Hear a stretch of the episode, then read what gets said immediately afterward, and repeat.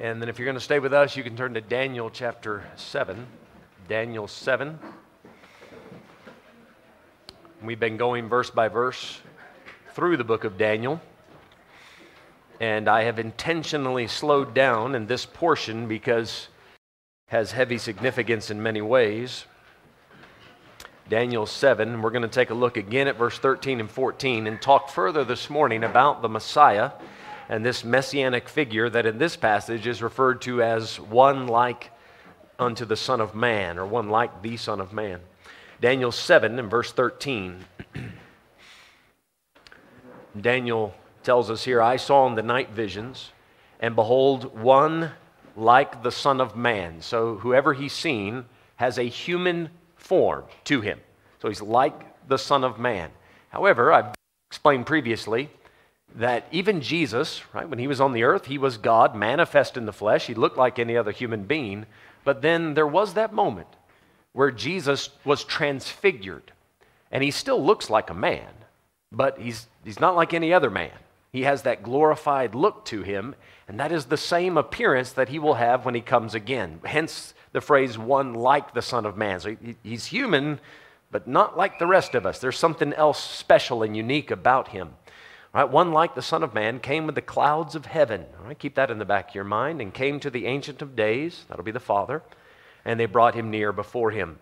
And there was given him dominion and glory and a kingdom that all people, nations, and languages should serve him. His dominion is an everlasting dominion which shall not pass away, and his kingdom that which shall not be destroyed. So, if you're a Jew, in the 6th century BC. This is happening right around 530 ish BC, 535 BC, somewhere in there. And Daniel is giving you this information. You know now that one day there is going to be a great king that comes. Now, the reason we say king is because of verse 14 dominion, glory, and a kingdom is given to him. And you know that he's one like the Son of Man. So, in your mind, they don't know about Jesus and the Mount of Transfiguration. They don't know about the things we know where God is manifest in the flesh. That's not something that was clearly revealed in the Old Testament. We see it now because we can look back with New Testament knowledge and now we can see it. But if you just read these verses, you would think there's going to be a unique, special human being. He's like the Son of Man that is going to be given this great honor. So, in your mind, this human king. Now, I'm going to show you some other verses now. Come to Psalm chapter 2. I want you to maybe hold, hold that if you'd like. We can go back and forth a little bit. But we're going to study out today this messianic figure. get Psalm 2. And you know what? We're going to have to make one other stop in the book of Psalms. Let's get Psalm 132 as well. So maybe in one hand have Daniel 7. In your second hand, get Psalm 132. And in your third hand, get Psalm 2. All right? If anybody takes their shoe off for this, that'll just be impressive. Uh, Psalm 132. So, Daniel, like I said, let, us say about 536, I think would be a, a fair date to put on this vision that he's given us. That's 536 BC. Scoot back almost 500 years. And then you have David, right? So, Psalm 132, here's what's revealed to him Let's begin reading in verse 10. Psalm 132, verse 10. For thy servant David's sake, turn not away the face of thine what? Anointed. The word Messiah means the anointed one. If you go to it in Greek, the word is Christos in Greek, which is where we get the English word Christ, which means the anointed one. So when you say Messiah, you're saying Christ. It's the same thing, just coming from two different root languages. All right, he says, Turn not away the face of thine anointed. Verse 11 The Lord hath sworn in truth unto David, he will not turn from it. Of the fruit of thy body will I set upon thy throne. So he says, David, I'm going to make sure that somebody from your lineage is sitting upon your throne. Right? Now, this is why when Jesus shows up in Luke 1, it says he'll sit upon the throne of his father David and reign forever and ever. Because they're putting together Daniel 7 that everlasting dominion that'll never go away, and we know he's going to come from David. Now, do you see from reading Psalm 132, you would know the Messiah has to be human because he's coming from David. So there has to be this human element. But so far, right, just from what we've read, we're thinking just human, but very special human. All right, keep reading. Verse 12 If thy children will keep my covenant and my testimony that I shall teach them, their children shall always, or also rather, sit upon the, thy throne forevermore. David did have some children that went off the rails and they got kicked off the throne. But there is a promise given to David that one there will be a king that sits upon his throne and reigns forever forevermore. So the Jews have been looking for since the day David wrote this. The Jews have been looking forward to that day when the Messiah, one of the children of David, sits upon that throne. All right, verse 13 For the Lord hath chosen Zion, and he hath desired it for his habitation. This is my rest forever. So once I sit upon that throne, that's where I'm going to be. He says, This is the, my rest forever. Here will I dwell, for I have desired it. So that's why there's always been this fantastic focus on the city of Jerusalem. Matthew 5, Jesus, words of Jesus, Jerusalem is the city of the great king. So they knew this is where the Messiah will be. Now, Psalm chapter 2, in that third hand of yours.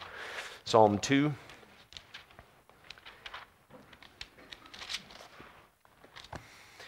And let's take a look now. Psalm 2, verse 7. Psalm 2 and verse 7. We're actually going to go through the entire psalm here in just a moment, but I want to give you verse 7 to start off with. Verse 7 says, I will declare the decree. Now, this is actually Jesus saying this. I will declare the decree. What decree? I'm, I'm te- Jesus is telling us what the Father's plan was. Right? Before Jesus ever came into the world, God had made that plan to bring his son into the world. And that that son would eventually sit upon that throne. So he says, Now I will declare the decree. The Lord hath said unto me. So this is Jehovah God, the Father, saying to Jesus, Thou art my son. This day have I begotten thee. Now, that phrase, that verse has caused so much conversation, discussion, and even controversy, not just amongst Jews or, or, even Christians, even Muslims will argue about this verse. It is a very potent verse. And that you'll find plenty of people that teach that Jesus was eternally begotten. Is that a good point? Somebody's calling in, what does that mean? eternally begotten.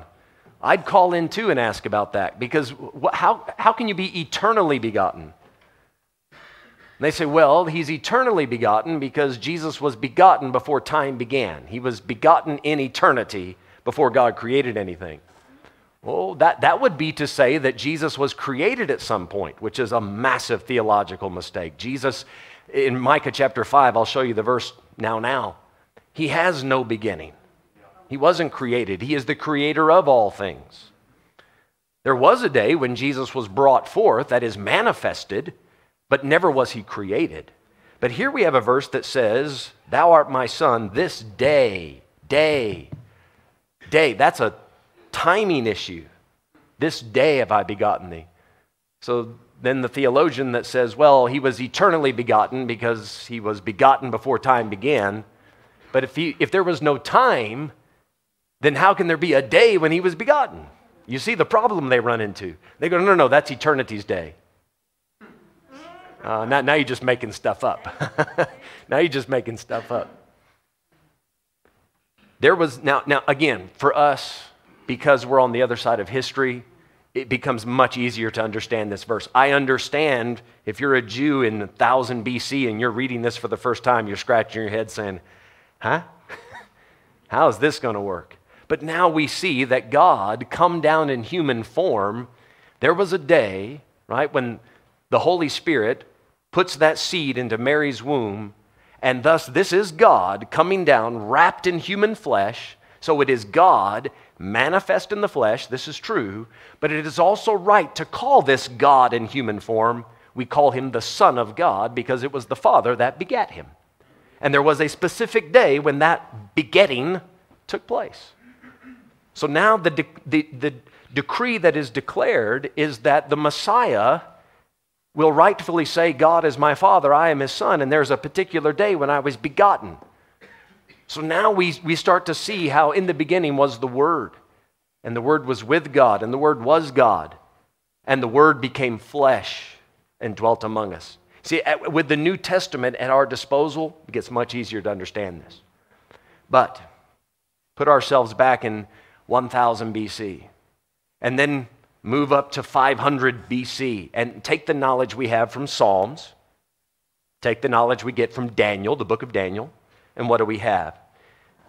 Well, we have a, a, a, a unique messianic figure. He's going to be anointed. Look at verse 2.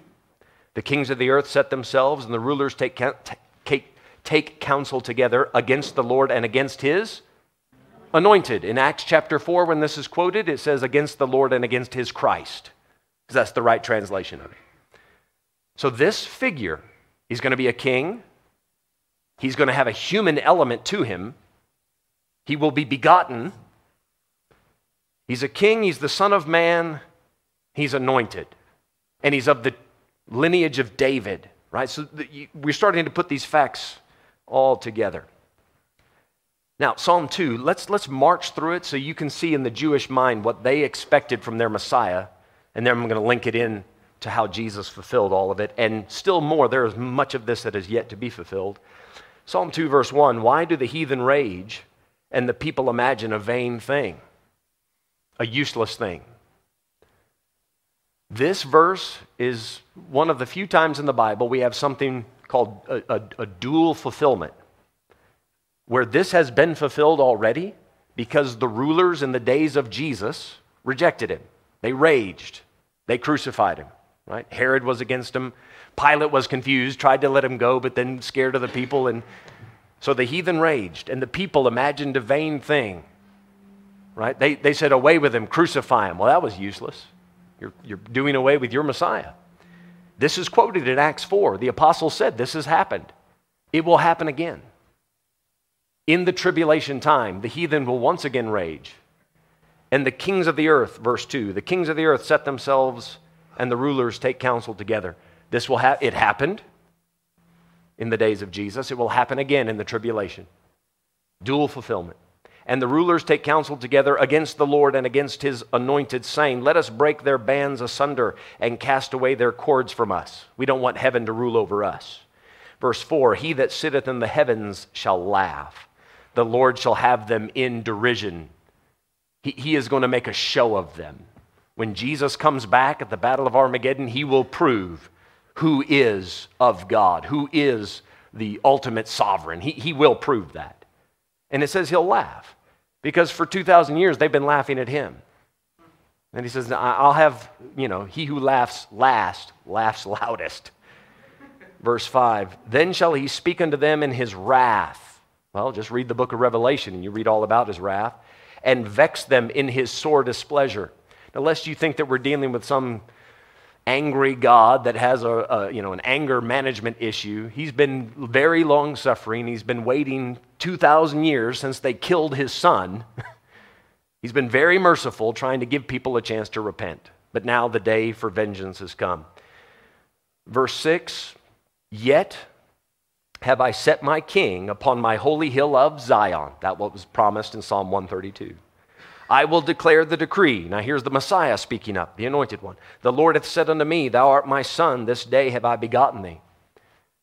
Now, if you're a Jew in the Old Testament, you might think this is David, that God is speaking to David and that God begat David and chose to put David on the throne. You might think that.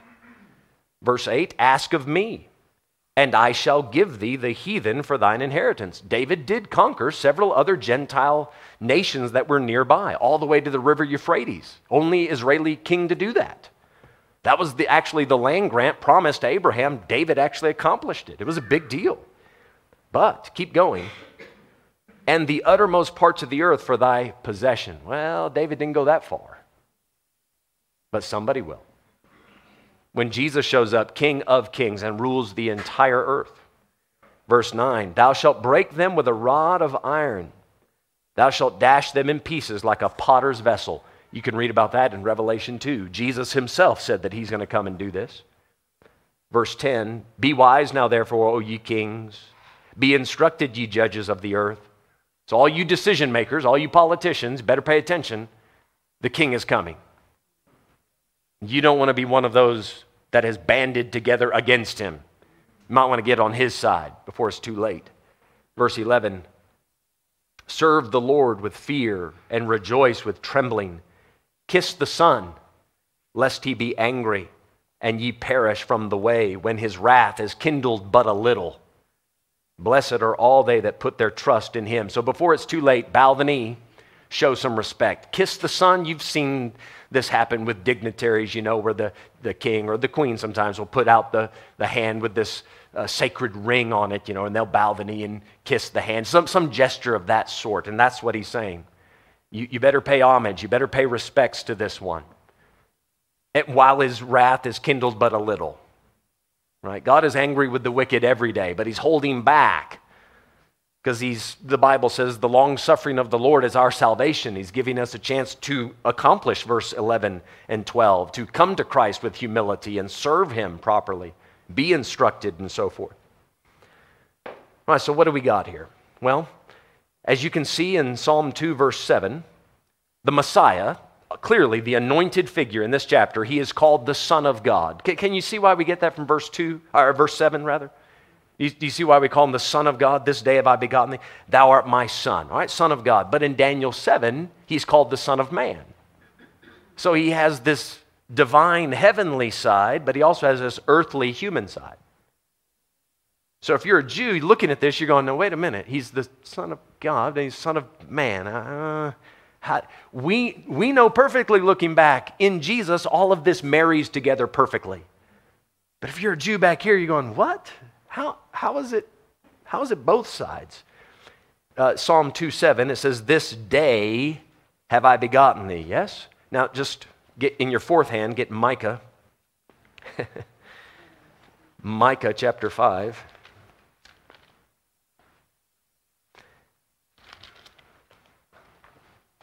Micah 5 and verse 2.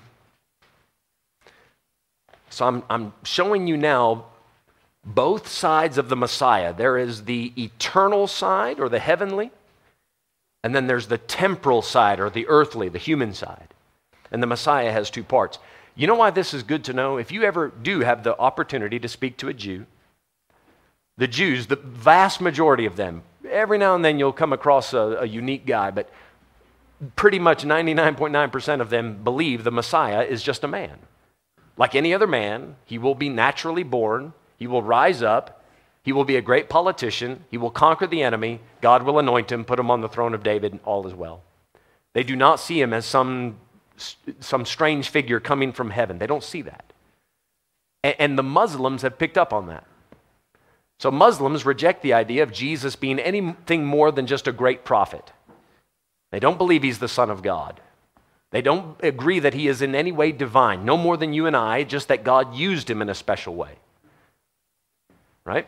So, and the reason they believe that, so they say, is they say, well, even the Jews don't think the Messiah was some special figure. The Jews just think he's human. Okay, that just means the Jews didn't see everything that they should have seen in their scriptures. This is exactly what the apostles kept uh, pointing out when they were preaching in the book of Acts. They went from synagogue to synagogue to synagogue saying, You guys missed it in the scriptures of the prophets. You missed it. They all said it, but we missed it. Now we've seen it. And then they showed him Christ. So, Micah 5, verse 2 But thou, Bethlehem Ephratah. Okay, there are two different Bethlehems. Actually, I don't know if you're aware of that, but there are two different. So that's why you say Ephratah on the end of it. It's a specific one. But thou, Bethlehem Ephratah, this is where Jesus was, was born. Though thou be little among the thousands of Judah, yet out of thee shall he come forth unto me that is to be ruler in Israel. Do you guys remember where this is quoted in our New Testament? This is in Matthew chapter 2. Remember when the wise men come looking for Jesus. Where is he that is born? King of the Jews. King. And what was Herod's response? Whoa, did you say king?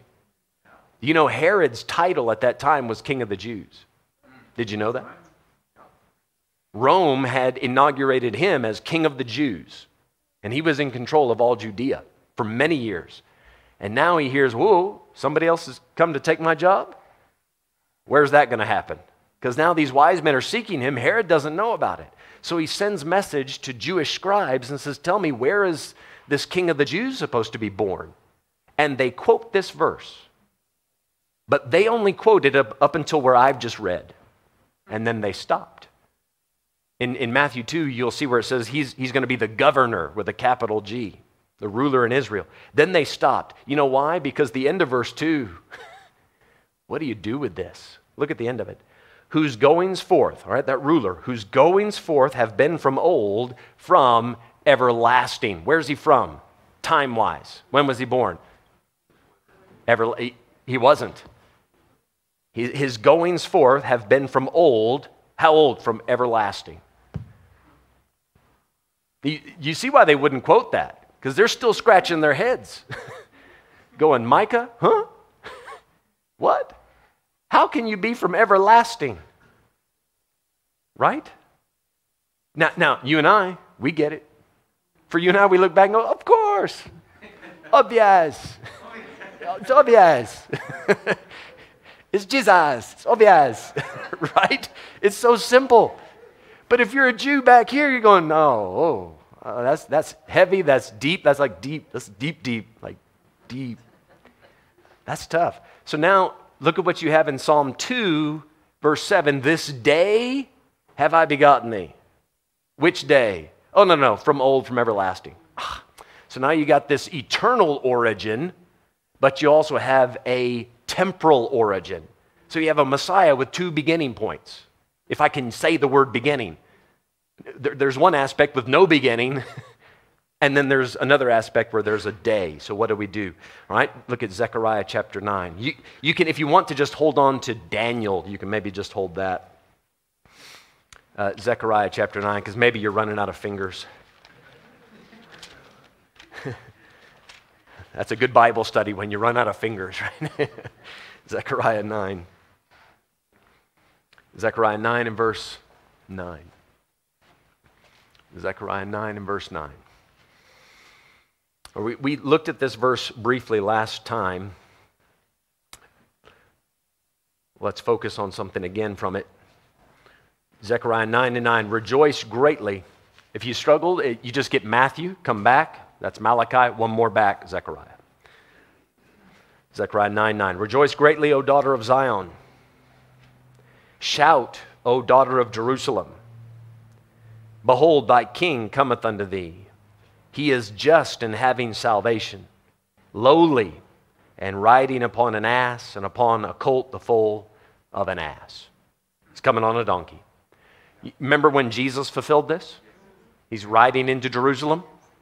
What did they do when he came riding in on a donkey? He had uh, the, the ass and the colt, the foal of the ass. He had both. He had an entourage, if you want to think of it like that. He, had, he was seated on one, and his possessions, his clothing and everything, seated on the other. So he fulfilled this perfectly. Perfectly. You know what they were doing? Shouting. They, they saw this, and the people thought, here it is. Rejoice, shout. So they said, Hosanna, Hosanna to the Son of David. Why Son of David? Psalm 132. So, Son of David was a messianic title. Son of Man is a messianic title. Thy King, messianic title. Do you understand? You're starting to see where they're all coming together. Now, this says he's coming riding on a donkey. But Daniel 7, if you still have Daniel 7 there, look at how he comes in Daniel 7. So in Zechariah 9, we have the very human, earthly story. And then in Daniel 7, in verse number 13, behold, one like the Son of Man came with the clouds of heaven. So you got one man riding on a donkey, but another man comes riding on the clouds. So I mentioned to you briefly, was it last time last week, whatever, whenever I was here last, preaching this. Some of the Jews thought if we are good, then the Messiah will come in the clouds. But if we're naughty, he'll come on a donkey. I mean, that says something then. If they believe that, he comes riding on the donkey. I mean, they're going Hosanna to the Son of David, and they must have been thinking, shame on us. We've been naughty. Had nothing to do with it. You say, which one is true? Both. But, but you have to understand God works with different people, different times, different ways. Not all verses are happening at the same time. Yes, when Jesus came the first time to die riding on the donkey, but when he comes the second time to conquer riding on the clouds. So both things are true. All right, we'll, we'll see this idea of the clouds again in just a moment. Uh, look at Psalm 45. You can let go of Zechariah 9, keep Daniel, and look at Psalm 45. This psalm, again, one of, a, one of the very, a very powerful psalm about the Messiah. You'll see this commented on in the book of Hebrews. Hebrews chapter 1, verse 8 and 9, it quotes this. And it is one of the strongest passages to prove that Jesus is God. That's exactly how the writer of Hebrews uses this. And watch how it sounds here. Psalm 45, verse 6. Thy throne, O God, is forever and ever. Right? So thy, now, you look at that just by itself, you go, well, uh, oh, this is the king of the universe sitting on the throne in heaven. That's not what he's talking about. Keep reading. Thy throne, O God, is forever and ever. The scepter of thy kingdom is a right scepter. So he rules with righteousness. Verse 7 Thou lovest righteousness and hatest, uh, lovest righteousness and hatest wickedness. Therefore, God, thy God, hath anointed thee, there's the word, with the oil of gladness above thy fellows. So, God, thy God, hath anointed thee. So, we're talking here of this relationship between the Father anointing the Son.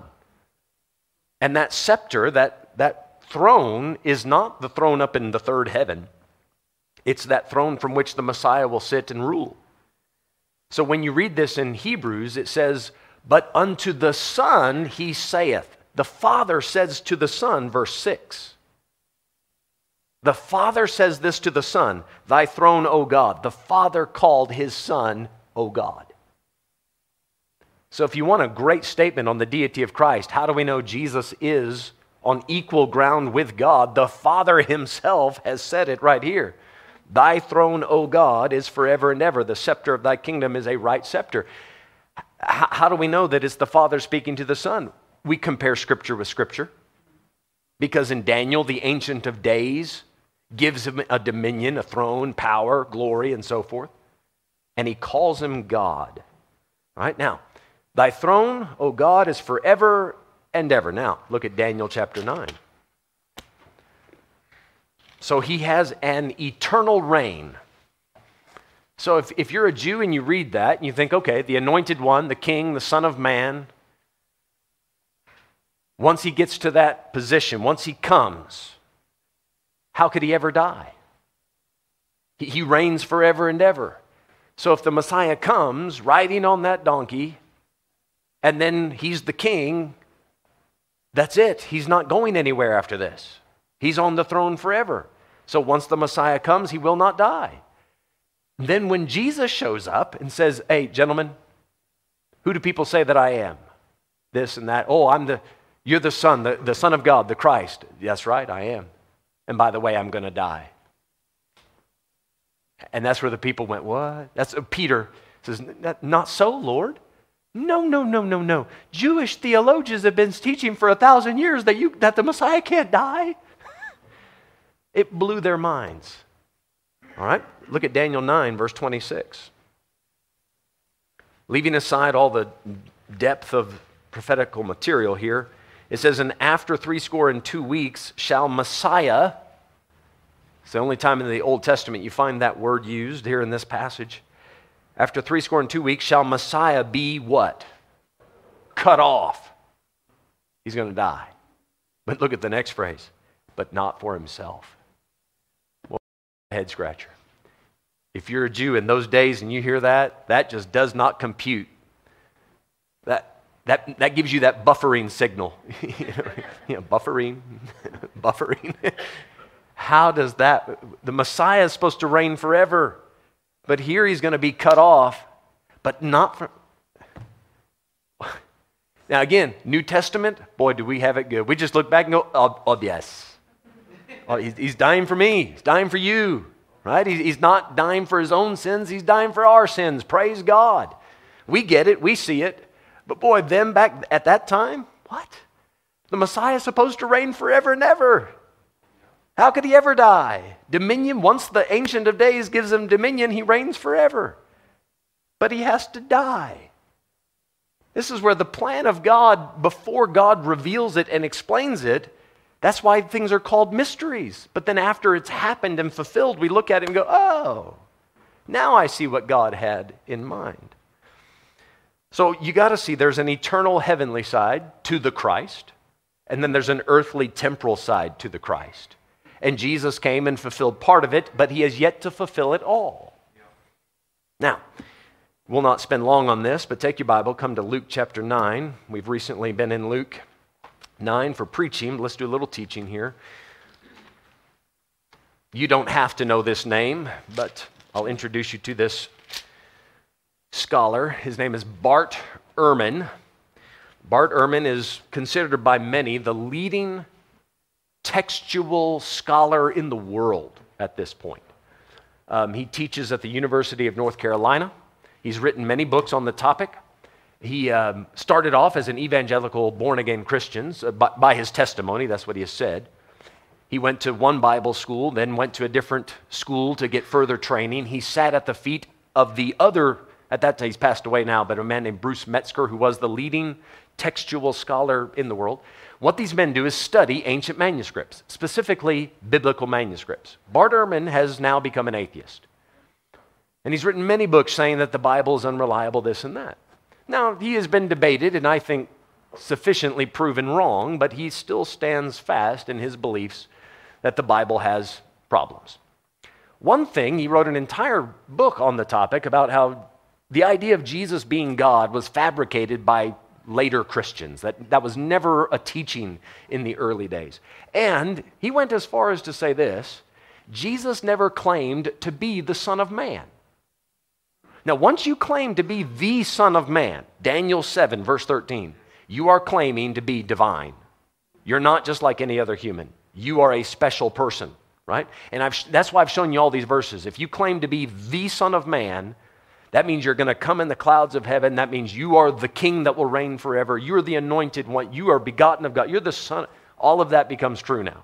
The Father says to you, Oh God, right? All of that is now true. So you need to take the words out of Jesus' mouth where he says, I am the Son of Man. But now think about it quickly. Just let the verses run through your mind. When Jesus talks about the Son of Man, almost every time he says it in the third person. For the Son of Man is come to seek and to save that which is lost. The Son of Man, which is seated in heaven. The Son of Man, he's always saying it in the third person.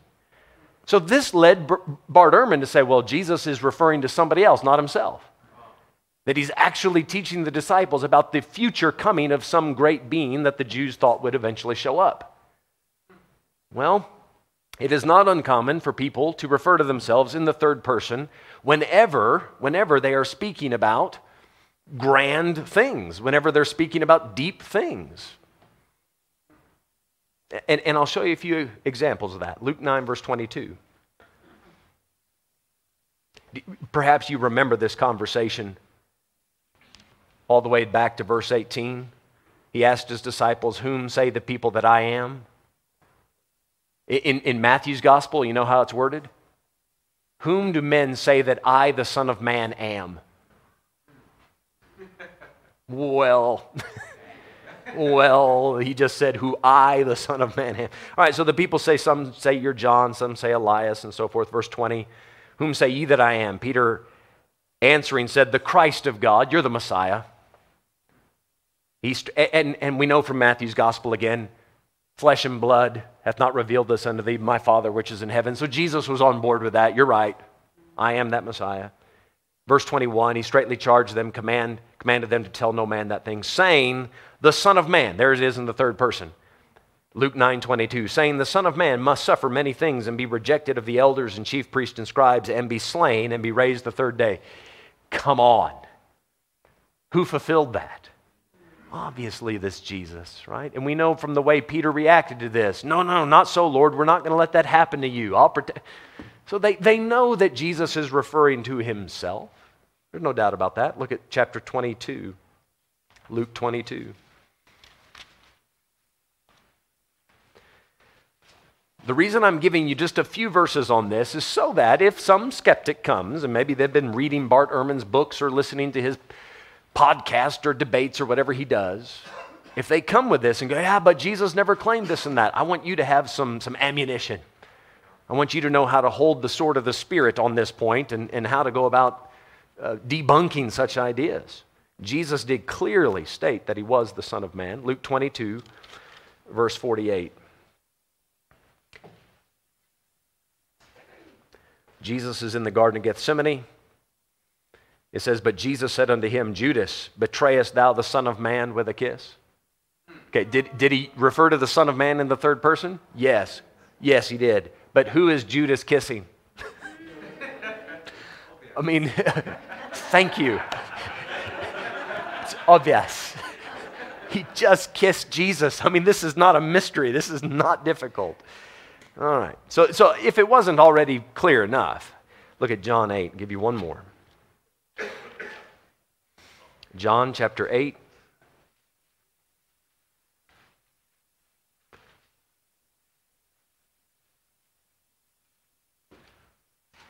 Let's begin reading at verse number. Oh, let's get 28. That's fine. John 8, 28. He said, Then said Jesus unto them, When ye have lifted up the Son of Man, then shall ye know that I am He. Well, he says, you, you, You're not going to understand everything I'm telling you, but it will all start to click once I get to the cross. When you have lifted up the Son of Man, then shall you know that I am He, and that I do nothing of myself, but as my Father hath taught me, I speak these things. So the, the audience he's addressing, they're not comprehending what he's saying. He goes, Guys, you, you wait until you see all the prophecies fulfilled with me on the cross, and then it will start to come together, and you'll know the one you're hanging there is fulfilled. Now, they, they didn't get it right away, but after some time went by, they start putting all these prophecies together. Look at Mark 14. We'll close in Mark 14.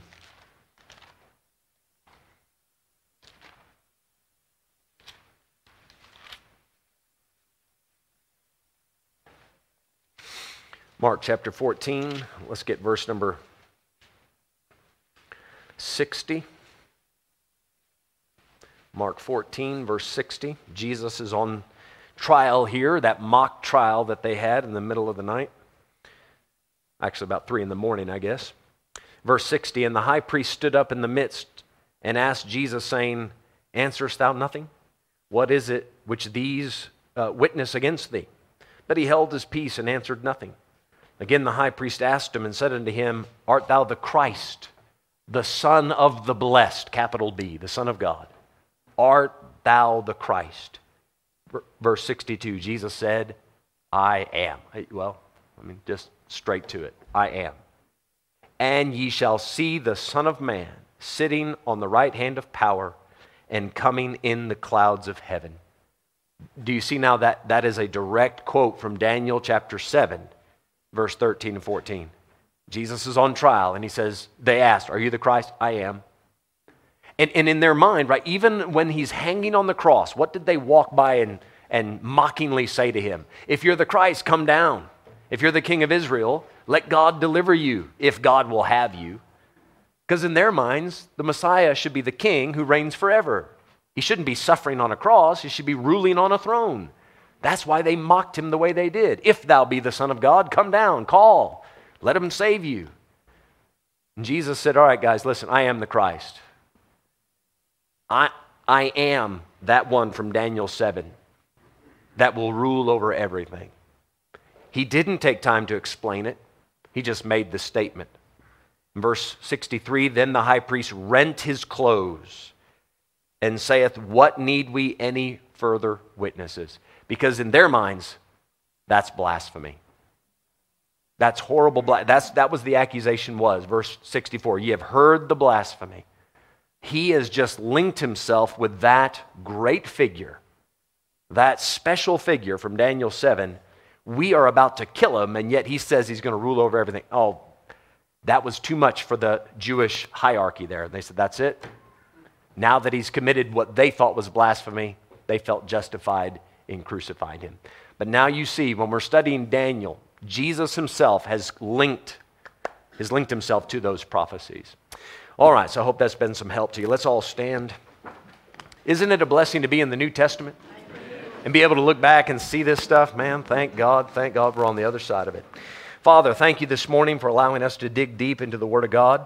We thank you for the day that you sent your Son, not only to rule and reign. We know, Lord, that one day in the future that will be fulfilled, but he came to die on that cross, the Messiah to be cut off and not for himself. Thank you, Lord. I mean, your plan is so far beyond our human rationale and our intellect. We can't figure it out unless you show it to us. Lord, thank you for how you've pulled it all together. Thank you for making Jesus uh, clear to us. And Lord, help us to love him more, learn more about him, and tell others about him as well. Please bless the service to come and our fellowship now to follow.